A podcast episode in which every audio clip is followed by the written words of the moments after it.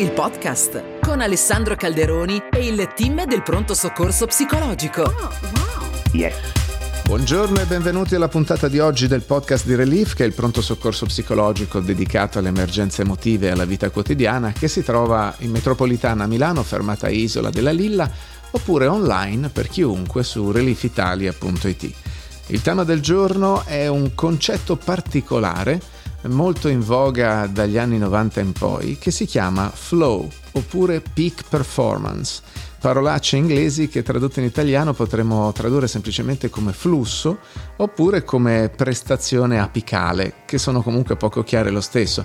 Diciamo che il flow è quel momento in cui sei così assorbito da un'esperienza eh, che può essere la lettura di un libro, che può essere l'esecuzione di un brano musicale, che può essere che ne so, una performance sportiva, che tutto il resto non esiste.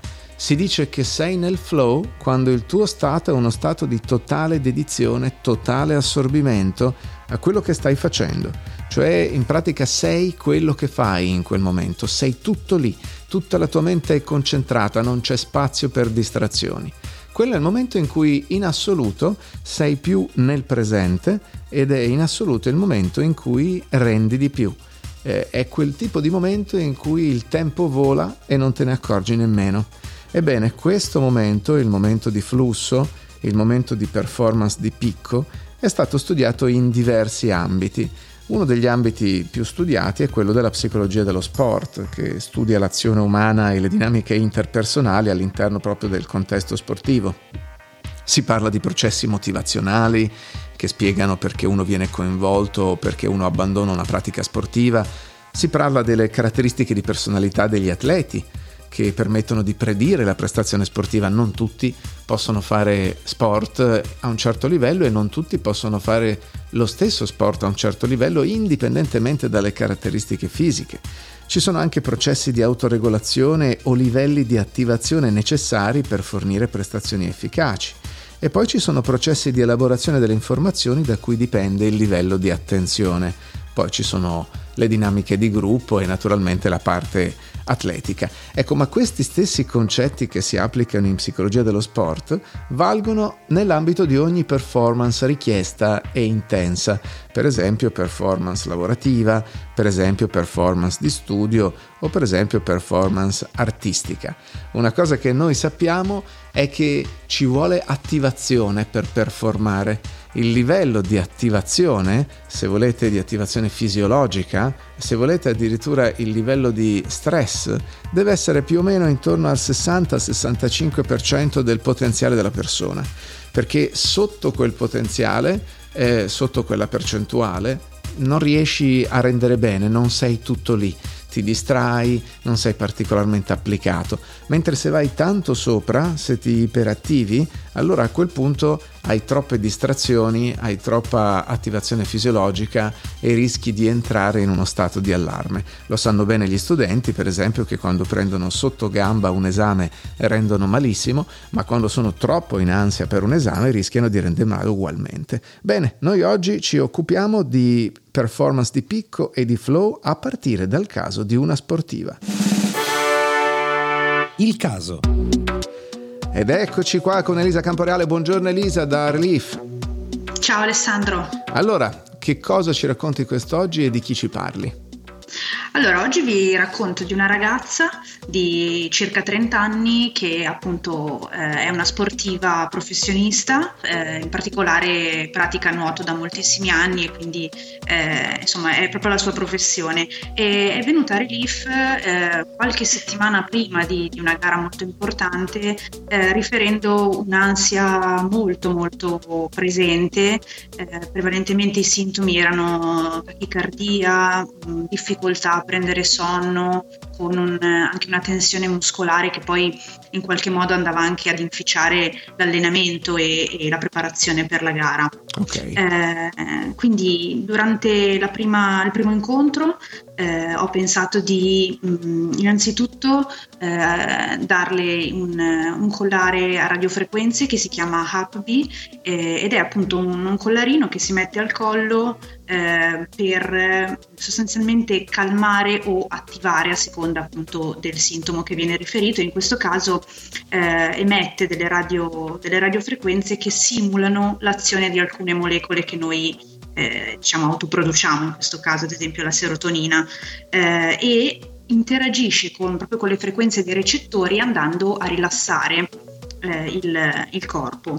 Eh, e si può utilizzare durante altre tecniche volendo, no? Esatto, esatto, infatti eh, proprio durante questo primo colloquio, eh, durante la, diciamo, eh, il, il, programma di APBI, eh, ho effettuato anche un, un'ipnosi, eh, che appunto è un, diciamo, un, ripiegamento dell'attenzione verso il nostro mondo interno, eh, con l'obiettivo di mh, mm, andare a rilassare la, la, ragazza e oltretutto abbiamo lavorato proprio facendo una visualizzazione della gara cercando di prepararla e di aumentare quindi la, la concentrazione. Eh, nelle sedute invece successive abbiamo utilizzato eh, uno strumento che si chiama Brainwave Entrainment, eh, che è un, eh, uno strumento che viene utilizzato, costituito da degli occhiali con delle lenti particolari e da delle, delle cuffie che eh, sostanzialmente emettono quindi degli stimoli mh, visivi e degli stimoli eh, fotici, esatto. delle lucine e dei suonini che di fatto vanno a, a, poco a poco interagire con le frequenze di base di funzionamento del, del cervello, insomma, fanno esatto. da emulatore. Esatto, sì, sì, proprio vanno a eh, indurre delle, le onde cerebrali specifiche e in questo caso la, la ragazza eh, era tornata proprio verso un orario, insomma, del tardo pomeriggio, sera, proprio per rilassare eh, il, la mente prima poi di, di, dormire, in modo tale da eh, cercare di migliorare anche quell'aspetto, in quanto appunto riferiva grandi difficoltà nel prendere sonno e appunto un'ansia che, che era molto molto eh, tangibile fisicamente. Risultati? Eh, Risultati molto buoni, nel senso che ha riferito di un grande rilassamento sia durante l'ipnosi sia eh, durante il brainwave entrainment. Eh, oltretutto l'ipnosi poi è stata, è stata, inserita nell'app che ha potuto scaricare per poterla effettuare anche eh, nei giorni proprio pre-gara eh, e quindi in generale ha riferito sicuramente un, un grande rilassamento fisico. Perfetto, grazie Elisa da Relief, ci sentiamo alla prossima. Ciao. Trucchi del mestiere. Oh, avete sentito, questo è un esempio di utilizzo di psicotecniche o di psicotecnologie per modulare l'ansia da prestazione che può arrivare in vista di una performance e che può impedirci di accedere al famoso stato di picco o al famoso stato di flow di cui parlavamo. Eh, vediamo qualche trucchetto per utilizzare l'immaginazione con l'aiuto o senza l'aiuto eh, di un terapeuta o di un esperto per raggiungere il proprio stato di flow. Allora, iniziamo col considerare che è molto più facile recuperare e trasformare piuttosto che creare. Questo significa che tutta la letteratura scientifica eh, dell'imagery eh, degli ultimi 70 anni eh, ci spiega che per creare uno stato desiderato all'interno della nostra mente, la cosa più semplice è andare a beccare un momento della nostra vita in cui siamo stati in quel modo e ritornare lì con la mente completamente assorbiti con tutti i cinque i sensi in quello che vedevamo, che sentivamo, che provavamo eh, in quello specifico momento. Questo ci permette di accedere al patrimonio amnestico, quindi alla nostra memoria, a tutti i dati archiviati e eh, di rifare le connessioni con lo stato fisico e con lo stato emotivo che provavamo in quel momento. E così facendo possiamo, come dire, rievocare alcune condizioni anche nel presente che possiamo riutilizzare non fosse altro per il fatto che sono nostre, le conosciamo già e le abbiamo già frequentate. Allora un primo modo di utilizzare eh, questo approccio eh, per lo sport o per la performance in genere è quello della riserva di energia. Voi potete pensare a un momento in cui vi siete sentiti davvero carichi, immortali, invincibili, il momento in cui avete vinto qualcosa, in cui vi sentivate veramente di toccare il cielo con un dito, con una forma fisica spaziale, con un umore bellissimo Dovete proprio ricordarvi l'episodio, il momento clou. E poi chiudete gli occhi e vi fate proprio assorbire da quel momento, sprofondando nel recupero di quel ricordo, di quella memoria, fino a sentire a poco a poco che nel corpo si ricreano condizioni simili, che vi sentite un po' come vi sentivate in quel momento cosa che ci capita normalmente quando sogniamo a occhi aperti e quindi lo sappiamo già fare. Si tratta semplicemente di recuperare volontariamente con intensità il ricordo più funzionale per avere proprio quella carica di energia che poi possiamo nel momento clou quando la sentiamo sovrapporre a una parola o a un gesto eh, possiamo pensare a una parola scritta in un certo colore o fare un gesto mentre siamo all'apice di quella sensazione e con questo creiamo un ancoraggio che ci permetterà in seguito, se lo alleniamo un po', di recuperare quello stato a partire dalla parola o dal gesto. Uh, un'altra cosa che si può fare più o meno nello stesso modo, anche se questa è più fumettistica e articolata, è crearci un nostro pubblico personale. Immaginate le 3, 4, 5 persone che contano di più per voi. Possono essere persone care che sanno di contare per voi o possono essere anche dei vostri mentori, dei maestri, dei personaggi famosi, dei personaggi letterari, qualcuno, letterari, qualcuno che non sa di contare tanto per voi, ma che magari voi considerate davvero importante e di ispirazione.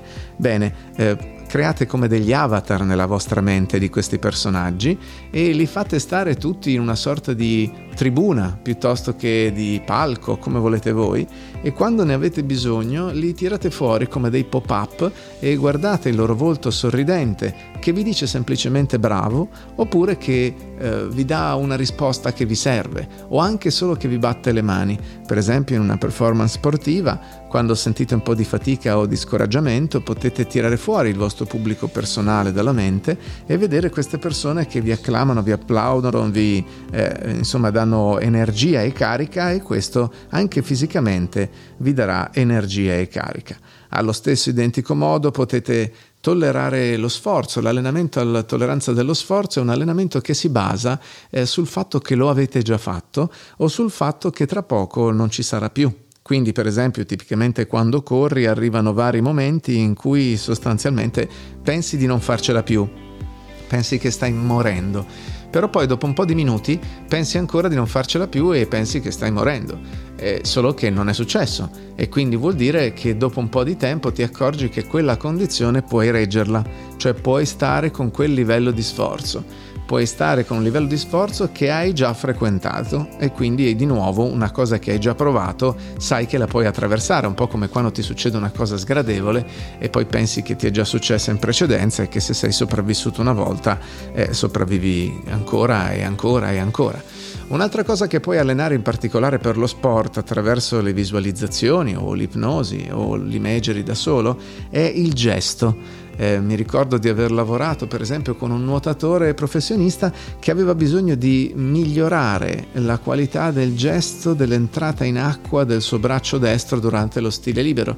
In questo caso puoi vedere dei video di persone che fanno il gesto giusto, riprodurre al rallentatore quasi fotograficamente il gesto che ti serve e poi di nuovo immaginare al rallentatore te che fai quel gesto o immaginarti mentre gareggi per esempio facendo quel gesto alla perfezione perfezione. In questo modo non soltanto rilassi la tua mente e il tuo corpo fornendo una visione positiva, ma alleni anche la tua corteccia premotoria perché la attivi mettendola già nella modalità con cui starà per fare quel tipo di movimento. Eh, dicevamo a proposito di umore e di stato di flusso, eh, prima di una gara, visualizzare l'esito positivo della gara o dell'esame o della riunione o della performance in genere serve sempre ad affrontare la performance in questione come se tutto andasse per il verso giusto quindi è molto importante vedere qual è il punto finale, quando ci sono i sorrisi, gli applausi, il successo.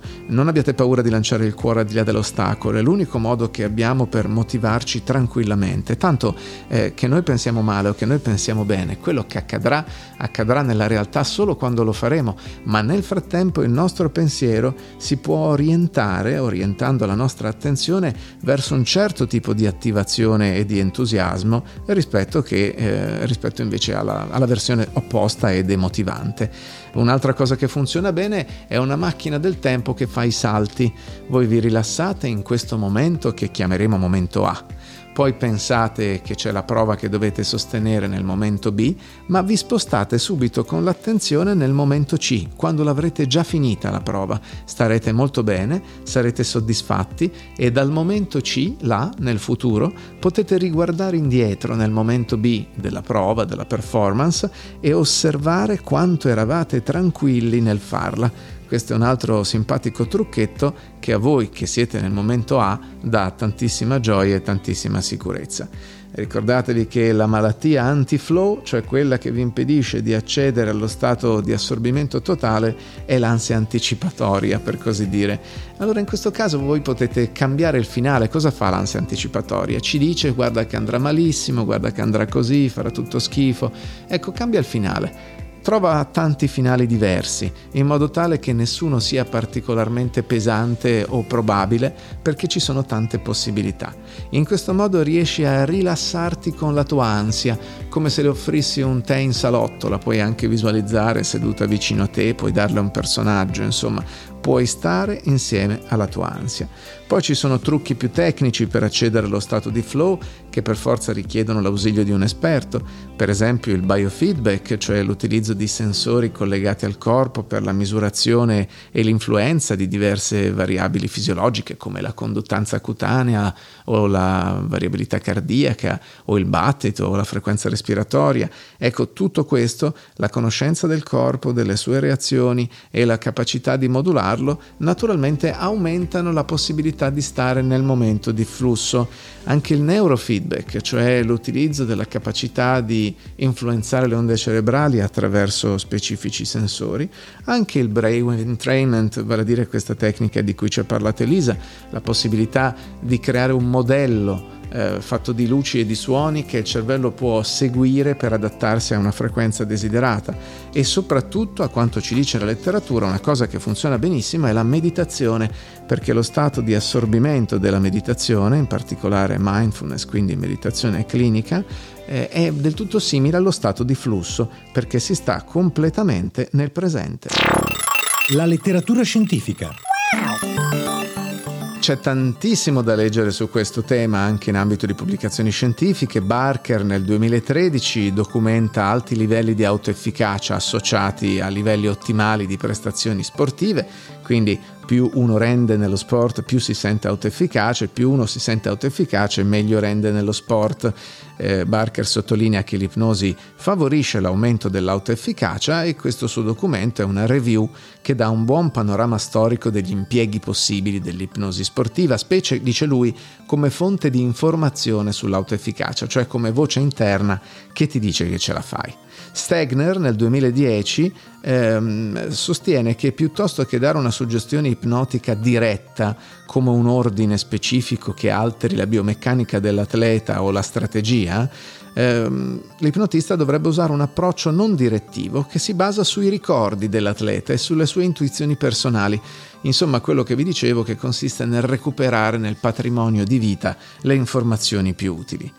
Unestal nel 2018 parla di stato autoipnotico definito come la stanza mentale interna immaginata e ci dice che lo scopo principale per uno sportivo è produrre questo stato ipnotico, che si chiama appunto anche stato di flusso, sotto forma di ipnosi vigile, cioè non è che puoi fare sport con gli occhi chiusi ovviamente, no? E quindi eh, è possibile anche installare degli effetti post-ipnotici progettati per migliorare le prestazioni e il benessere dell'atleta. Ford nel 2016 invece si dedica all'efficacia di biofeedback, neurofeedback e mindfulness individualmente e in varie combinazioni impiegati per migliorare le prestazioni sportive e anche lui offre una review della letteratura sul tema. Kaufman nel 2018 sovrappone lo stato di consapevolezza della meditazione al costrutto di flusso, con particolare attenzione alle capacità di regolare appunto l'attenzione e l'emozione. Campbell nel 2020 spiega lo stato di flusso nella musica e propone un sistema di aumento dello stato di picco con un programma di autoaiuto online. Risultato sui musicisti testati con questo metodo, in tutti un aumento nelle valutazioni settimanali di fiducia percepita, insieme all'impegno nel flusso, all'appagamento emotivo e mentale, alle valutazioni dell'esperienza complessiva della performance, all'ottimismo personale, alla percezione delle, sue, delle proprie abilità musicali e anche a una diminuzione dei punteggi di ansia. Infine Love Day nel 2021 esplora lo stato di picco, ma nel mondo degli attori, pensate, anche in questo caso il picco soggettivo delle prestazioni di recitazione per il grande schermo coinvolge un'interazione di fattori psicologici e di abilità influenzabili, tanto che è prevedibile che possano essere elaborati dei programmi con cui educatori e registi possono sostenere i loro attori. Qualcosa da leggere. Rivolgendoci invece al mondo dei libri, la letteratura eh, ordinaria in Italia non è vastissima, però ci sono degli autori di riferimento, per esempio nel mondo dello sport, per quanto riguarda ipnosi e sport o stato di flusso e sport. Eh, due nomi fondamentali sono il primo, quello di Alberto Cei, eh, che ha scritto per esempio ultimamente Pandemia nello sport con la descrizione delle implicazioni psicologiche eh, di questo anno e più da incubo, eh, ha scritto anche Allenarsi per vincere, un libro un po' dedicato agli sgobboni dello sport, non a quelli bravi per un giorno, cioè un libro dedicato a chi sostanzialmente ritiene che le imprese eccezionali siano frutto di impegno quotidiano. Anche in questo caso si occupa proprio della mentalità eh, dell'atleta o dello sportivo e della possibilità di avere un allenamento mentale, eh, che è il tema di cui si occupa Maria Paola Brugnoli in Tecniche di Mental Training nello sport, vincere la tensione, aumentare la concentrazione e la performance agonistica. Qui si tratta proprio di allenamento mentale che aiuta l'atleta a migliorare la concentrazione e dell'analisi di come è possibile utilizzare la mente in modi diversi nelle varie circostanze sia di allenamento che agonistiche. Vi dicevo nomi fondamentali, oltre a quello di CEI c'è anche Giuseppe Vercelli in Italia eh, che ha elaborato anche un suo sistema di coaching sportivo ipnotico che si chiama Sfera i suoi due libri di riferimento possono essere Vincere con la mente come si diventa campioni e Intelligenza agonistica. In tutti e due i casi, appunto, lui che eh, da decenni lavora con gli sportivi anche tecnicamente con l'ipnosi, spiega un po' il suo approccio e fa degli esempi. Ma se ci spostiamo dalla performance sportiva alla performance in genere, un ottimo libro è anche Oltre se stessi, scienza e arte della performance di Nardone e Bartoli. Eh, gli autori indagano le caratteristiche che consentono al performer non solo di raggiungere prestazioni notevoli, ma anche di proseguire nel difficile percorso di miglioramento e superamento dei propri limiti. E quindi si parla di resilienza, determinazione e flessibilità. Infine, per chi legge anche in inglese, due grandi classici dell'utilizzo dell'ipnosi nello sport sono Hypnosis for Running di Adam Eason, che scrive tra l'altro anche degli ottimi libri sull'autoipnosi, e Winning the Mind Game eh, di Edget, eh, un libro del 2003 che però è un grande classico nell'utilizzo dell'ipnosi per lo sport. Belle notizie! Allora, psicologia è anche affrontare il mondo attraverso good news e vediamo che cosa eh, vi proponiamo quest'oggi. Per esempio, una coalizione di gruppi, tra cui un'organizzazione sostenuta da Leonardo DiCaprio, ha mobilitato 43 milioni di dollari per ripristinare gli habitat degradati nelle isole Galapagos, arcipelago ben rinomato per le sue specie endemiche e per il ruolo centrale nella comprensione dell'ecologia e dell'evoluzione da parte degli scienziati. Coltivare frutta e verdura in casa è un po' di moda, tendenza soprattutto popolare tra i giovani del Regno Unito, 6 persone su 10 tra i 18 e i 34 anni coltivano in UK i propri prodotti più di qualsiasi altro gruppo d'età, scopo risparmiare denaro, aiutare l'ambiente, essere più sostenibili, mangiare più frutta e verdura. Ebbene, eh, Paul McCartney, con la fondazione dedicata alla moglie Linda, che aveva una sua azienda di cibo vegetariano, ha annunciato l'iniziativa Grow Your Own with Linda's. Lo schema vede la costruzione di spazi di coltivazione in aree urbane in tutta la Gran Bretagna eh, e sul sito dell'azienda e della fondazione c'è anche una guida su come farsi un orticello privato. Un'ultima buona notizia viene proprio dal mondo della psicologia. Per aiutare i pazienti a gestire il loro benessere mentale tra un appuntamento e l'altro di psicoterapia o di psichiatria, alcuni ricercatori di un'università texana hanno sviluppato una piattaforma elettronica basata su un dispositivo intelligente che può monitorare continuamente lo stato di arousal, cioè di attivazione fisiologica, che quando va fuori finestra di tolleranza diventa un segno di possibile disagio o di inizio di crisi.